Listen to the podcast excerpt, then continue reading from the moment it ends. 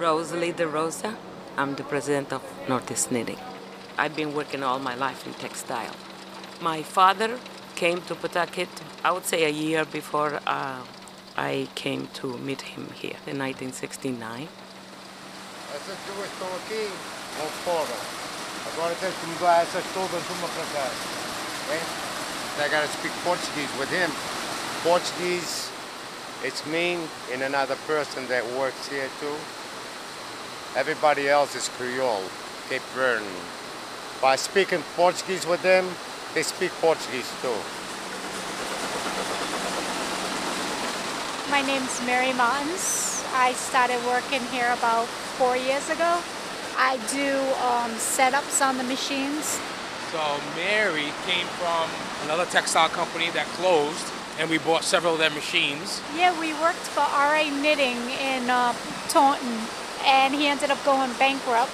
So it was me, my husband, my sister, my brother, my son. We all worked in the same place. And when he closed, we all lost our jobs.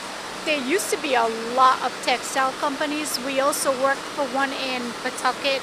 They ended up going bankrupt, the same thing.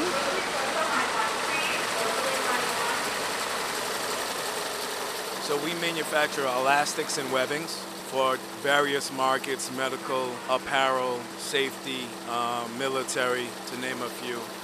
Uh, but anything that stretches, we basically supply. Uh, my name is Carlos Oliveira. I've been with Northeast Knitting for 15 years now.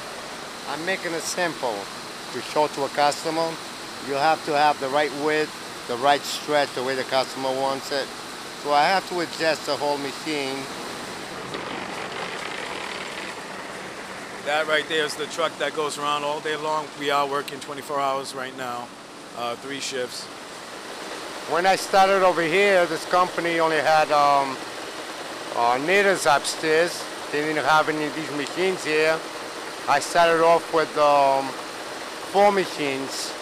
Right now we have over 80. So we grew a lot in 15 years, and we're still growing.